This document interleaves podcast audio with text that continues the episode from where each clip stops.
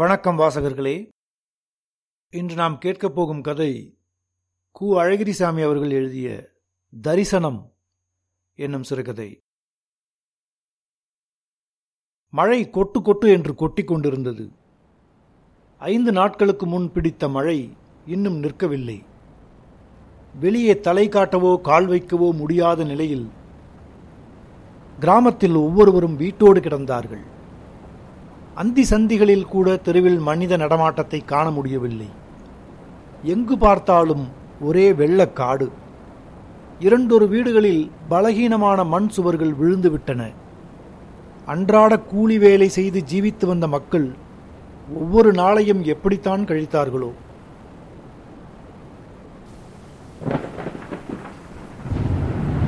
மளிகைக்கடை ஆறுமுகம் பிள்ளை வீட்டின் தெரு திண்ணையில் தட்டி வைத்து கட்டப்பட்ட ஒரு மூலையில் 2 மனித ஜீவன்கள் தூங்கிக் கொண்டிருந்தன. 2ம் அனாதைகள். ஆனால் எங்கெங்கோ பிறந்த இந்த 2 அனாதைகளும் சந்தர்ப்ப விசித்திரத்தால் ஒரு திண்ணையில் ஒரு பாயில் படுத்து உறங்கும்படி நேர்ந்தது. அந்த இடம் முத்துப்பிள்ளையின் வாசஸ்தலம். 10 வருடங்களாக அந்த மூலையில்தான் அவர் படுத்து உறங்குகிறார். ஒருவருக்குத்தான் தாராளமாக படுத்துக்கொள்ள அங்கே இடம் உண்டு. அந்த குறுகிய பகுதியில் ஊருக்கு புதியவனான ஆண்டியப்பனும் பங்குக்கு வந்து சேர்ந்து விட்டதற்கு இந்த மழைதான் காரணம். ஆண்டியப்பன் ஏதோ ஒரு தூரத்து கிராமத்தைச் சேர்ந்தவன். வயது 13 இருக்கும். அவனுக்கு தாயும் இல்லை, தகப்பனும் இல்லை. அனாதையாக வயிற்று பிழைப்புக்கு வழி தேடி அந்த கிராமத்துக்கு வந்து சேர்ந்தான். ஒரு பெரிய வீட்டில் மாடு மேய்க்கும் வேலை கிடைத்தது. 2 நேர கஞ்சியும் 1 நேர சாதமும் தான் சம்பளம். தொழுவிலேயே உட்கார்ந்து சாப்பிட்டு விட்டு தொழுவிலேயே ஒரு மூலையில் படுத்துக்கொள்வான். அப்படியே 2-3 மாதங்கள் கழிந்தன.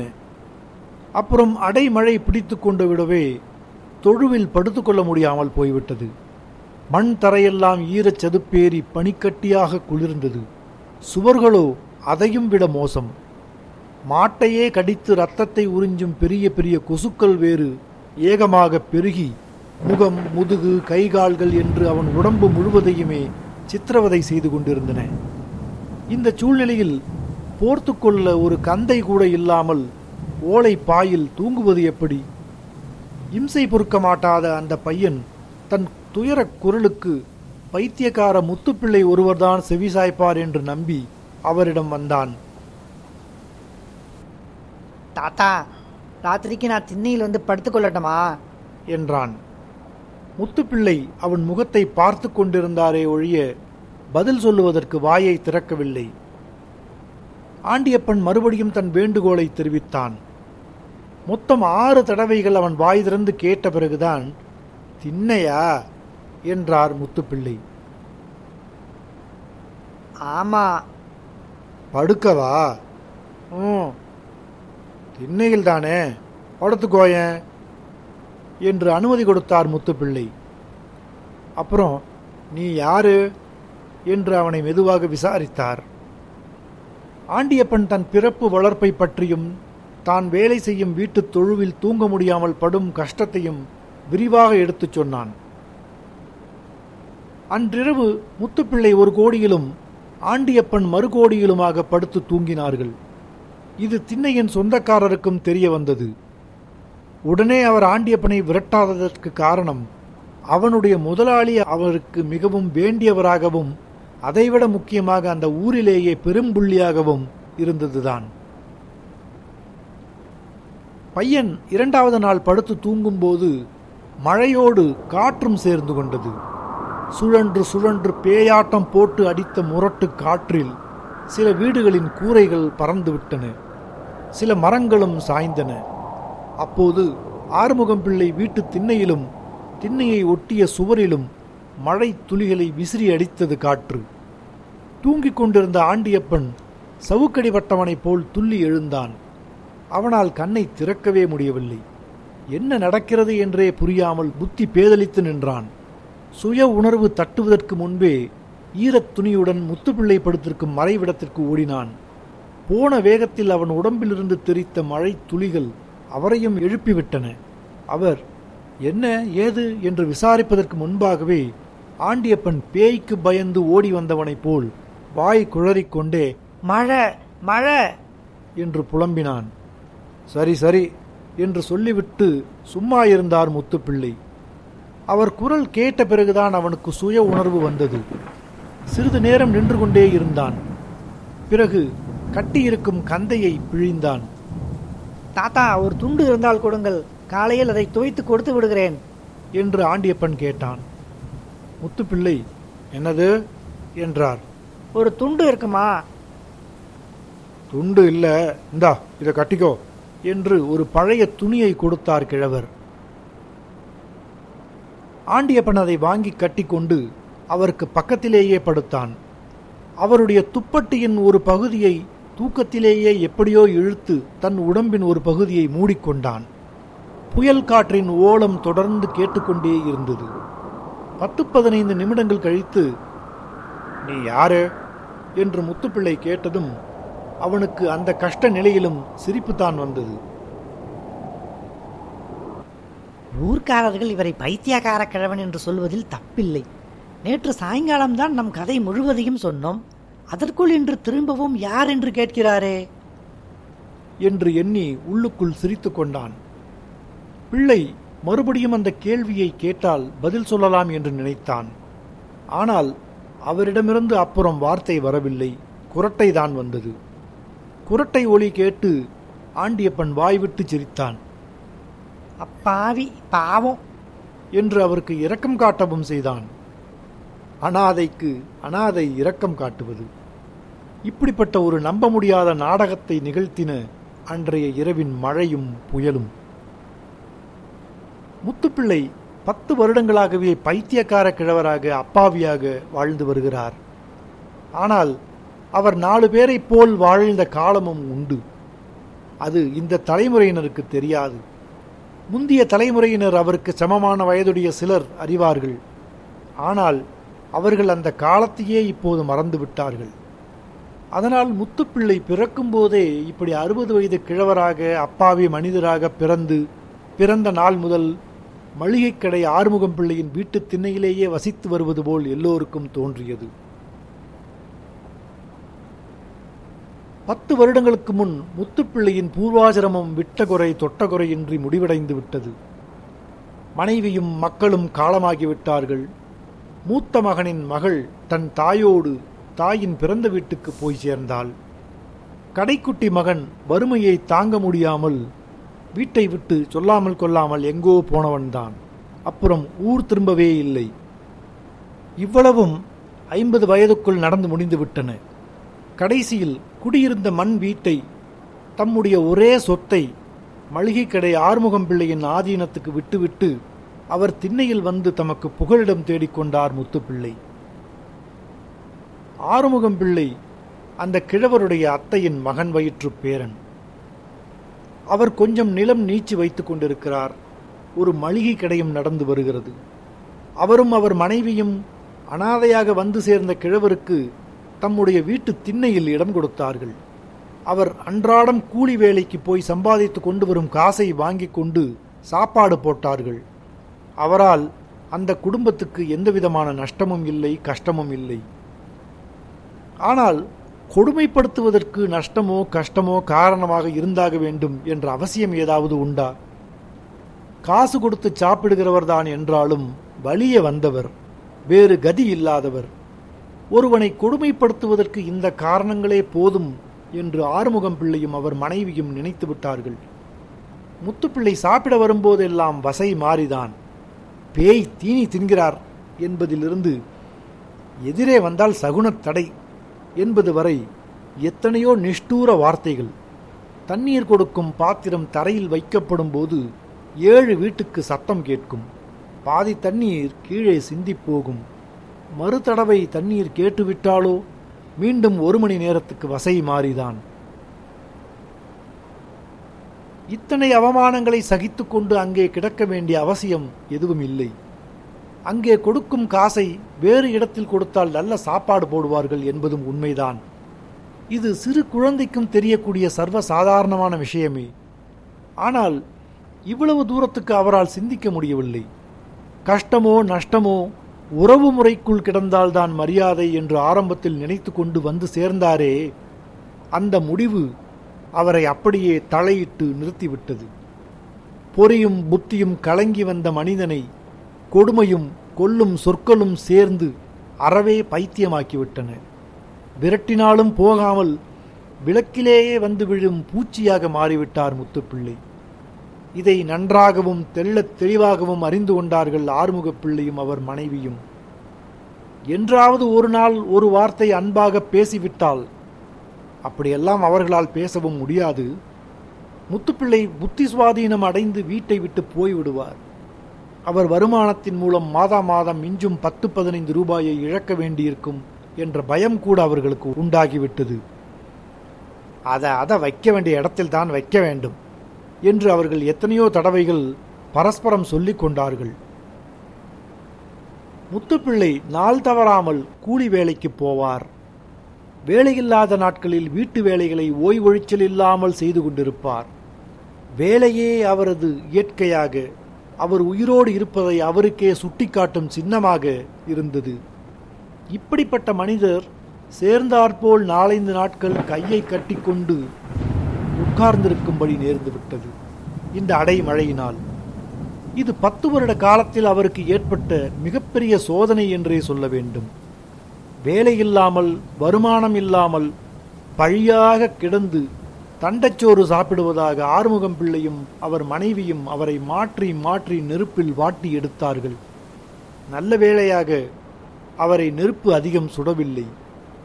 ஏற்கனவே உடம்பும் மனமும் உணர்விழந்து போயிருந்தது. அவருக்கு அந்த சமயத்தில் ஓரளவு பாதுகாப்பாக இருந்து உதவியது.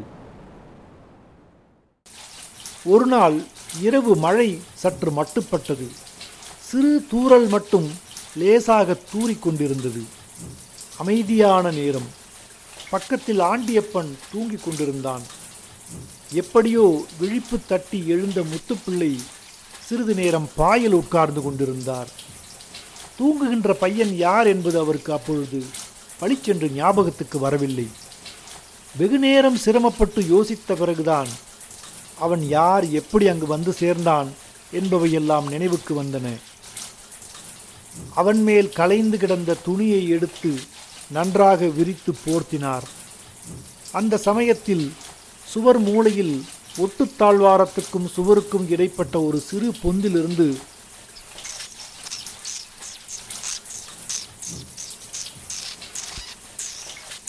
என்று குருவிக்குஞ்சுகள் கத்துவது காதில் விழுந்தது. ஒரு பெரிய குருவி பொந்திலிருந்து வெளியே வந்து சிறகடித்து பறப்பதும் திரும்பவும் பொந்துக்குள் போவதும் ஒரு நிமிஷத்தில் பழையபடியும் வெளியே வந்து வட்டமிட்டு பறப்பதுமாக இருந்தது. அந்த இருட்டு மூலையில் அது கண்ணுக்கு தெரியாவிட்டாலும் காதில் விழும் சத்தத்தை கொண்டு ஊகிக்க முடிந்தது. ஒரு சமயம் குருவி முத்துப்பிள்ளைக்கு வலதுகை புறத்தில் வெகு சமீபமாக பறந்து வந்து 5-6 இடங்களில் உட்கார்ந்து விட்டு விருட்டென்று பறந்து மேலே பொந்துக்கு போனது. முத்துப்பிள்ளை அண்ணாந்து பார்த்துவிட்டு திரும்பவும் கையை கட்டி கொண்டு உட்கார்ந்தார். குருவிக்குஞ்சுகள் தொடர்ந்து கத்திக்கொண்டே இருந்தன. கடைசியாக கிழவர் பாயில் படுத்தார். அப்புறம் அவர் தூங்கவில்லை என்பதுடன் ஒரேடியாக பெருமூச்சு விட்டு விம்மவும் தொடங்கிவிட்டார். உடம்பெல்லாம் கொதித்தது. சூழ்நிலையின் குளிர் உடம்பை தொடவில்லை. துப்பட்டியை தனியே எடுத்து ஆண்டியப்பனுக்கு போர்த்துவிட்டு வெற்றுடம்புடன் கிடந்தார். விடியும் வரையில் மழையும் ஓயவில்லை, குருவிக்குஞ்சு கத்தலும் நிற்கவில்லை. மறுநாள் இரவு சாப்பாட்டுக்காக வீட்டுக்குள்ளே போன முத்துப்பிள்ளையை, சாப்பாட்டு மணி அடித்து விட்டதா, மணி பிரகாரம் வயிற்றுக்குள் போடாவிட்டால் உயிராக போய்விடும், அப்படி போகிற உயிர்தான் போகட்டுமே, இருந்து எந்த ராஜ்யத்தை ஆளப்போகுது என்று சொல்லிக்கொண்டே வரவேற்றாள் ஆறுமுகம் பிள்ளையின் மனைவி. இந்த வரவேற்புரை பழைய பல்லவிதான்.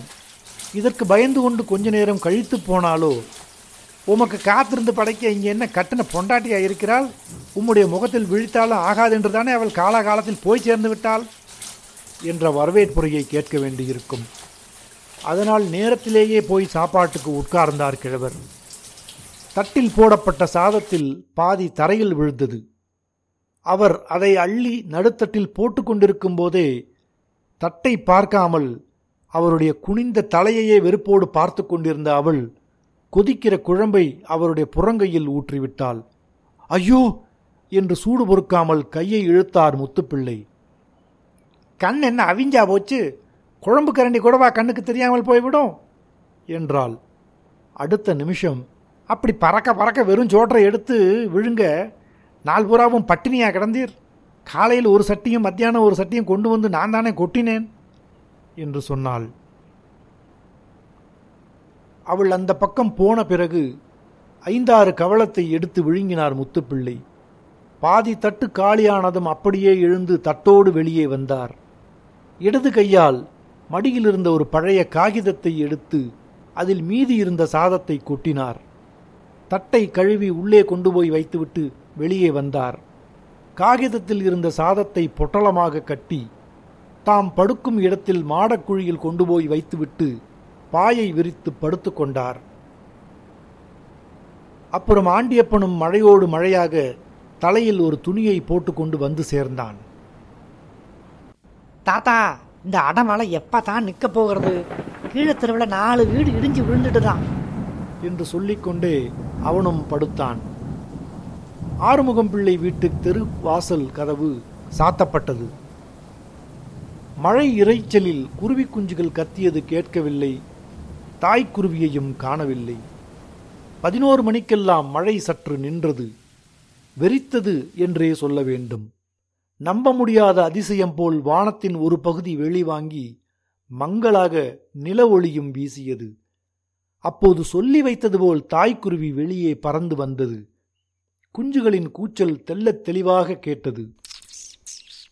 அவ்வளவு நேரமும் தூங்காமல் படுத்திருந்த முத்துப்பிள்ளை அதிவேகமாக எழுந்து உட்கார்ந்தார்.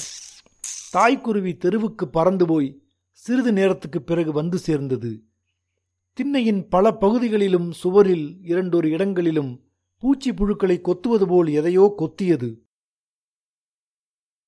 அப்புறம் குஞ்சுகளிடம் சென்றது. தாயை கண்டதும் குஞ்சுகளின் கூச்சல் பெரிதாயிற்று. முத்துப்பிள்ளை மாடக்குழியிலிருந்து பொட்டலத்தை எடுத்து திண்ணையின் மறுகோடியில் தாய்க்குருவி பயமில்லாமல் வந்து போகக்கூடிய தூரத்தில் கொண்டு போய் நன்றாக பிரித்து வைத்துவிட்டு பாயில் வந்து உட்கார்ந்தார். தாய்க்குருவி அம்பை போல் சாதத்தை நோக்கி பாய்ந்து வந்தது. வாய் நிறைய சோற்று பருக்கைகளை கவ்விக்கொண்டு பொந்துக்கு பறந்தது. குஞ்சுகளின் கும்மாளமும் படபடப்பும் கூச்சலில் பிரதிபலித்தன. நிமிஷத்துக்கு ஒரு தடவை பொந்துக்கும் பொட்டலத்துக்குமாக குருவி பறந்து கொண்டிருந்தது. முத்துப்பிள்ளை உட்கார்ந்த நிலையிலேயே 2 கைகளையும் தலைக்கு மேல் உயர்த்தி குவித்தார். கண்களை மூடிக்கொண்டு அம்மா முருகா என்று சத்தம் போட்டு சொன்னார். அரை தூக்கத்துடன் கிடந்த ஆண்டியப்பன் உடனே விழித்து விட்டான். கும்பிட்ட கையோடு கிழவர் உட்கார்ந்திருப்பதை அந்த மங்களான வெளிச்சத்தில் பார்த்தான். அவனுக்கு ஒன்றுமே புரியவில்லை. என்ன தாத்தா என்று மெதுவாக விசாரித்தான். முருகா முருகா என்று வாய்க்குள்ளேயே ஜபித்து கொண்டு அழுதார் முத்துப்பிள்ளை. அவருடைய தோளை பிடித்து குலுக்கி, தாத்தா ஏன் அழுகிறீங்க, என்ன சங்கதி என்று அவன் கேட்கவே, பாவம் 10 நாட்களாய் மழை, அதுதான் என்ன செய்யும் என்று பதிலளித்தார் கிழவர். எதுதான் என்ன செய்யும், என்ன சொல்றீங்க தாத்தா? எல்லாம் பொடி பொடி குஞ்சு, அந்த தாய்க்குருவியை பாரு ஆண்டியப்பா என்றார் முத்துப்பிள்ளை. பையன் திரும்பி பார்த்தான். குருவி பறப்பது, குஞ்சுகள் கத்துவது, காகிதத்தில் சாதம் கிடப்பது. அவனுக்கு விஷயம் புரிந்துவிட்டது. கிழவர்தான் பொட்டலம் கட்டி சாதத்தை கொண்டு வந்து வைத்திருக்கிறார் என்பதையும் புரிந்து கொண்டான். ஆனால் அவர் எதற்காக கும்பிட வேண்டும், ஏன் அழுகிறார், அது மட்டும் அவனுக்கு புரியவில்லை. எவ்வளவோ காலத்துக்கு முன் இதே போன்று மழை பெய்து கொண்டிருந்த ஒரு இரவில்தான் திருக்கோவிலூரின் சிறுமனை ஒன்றில் குறுகலான இடைகழியில் நின்று பாட்டுக்குரிய பழையவர் மூவர் 3 முதல் ஆழ்வார்கள் அந்தாதி ரூபத்தில் மெய்விளக்கேற்றி திருவிக்கிரம மூர்த்தியை தரிசித்தார்களாம். ஆனால் இங்கே இப்போது அந்தாதி விளக்கில்லை. பழைய காகிதத்தில் சிறிது சாதம்தான் கிடந்தது. இந்த விளக்கின் முன் அன்பும் சத்தியமும் நம்பிக்கையும் தெய்வ சாநித்தியமும் குஞ்சுக்கு இரையூட்டும் குருவியாக கண்காண செயல்பட்டு கொண்டிருந்தன. இத்தனை குணங்களும் இத்தனை இயல்புகளும் இன்னும் உலகத்தில் இருக்கின்றனவா? முத்துப்பிள்ளையால் இந்த தரிசனத்தை தாங்கவே முடியவில்லை. கண்ணீர் விட்டு அழுதார். கைகளை குவித்து கும்பிட்டார். பைத்தியக்கார கிழவன் தன்னையே கும்பிட்டு கொள்ளாமல் வேறு எதையோ போய் தொழுகிறானே என்று ஆண்டியப்பனின் அந்தராத்மா எண்ணியதோ என்னவோ. அவரை நோக்கி கைகூப்பி தொழும்படி அவனுக்கு கட்டளையிட்டது.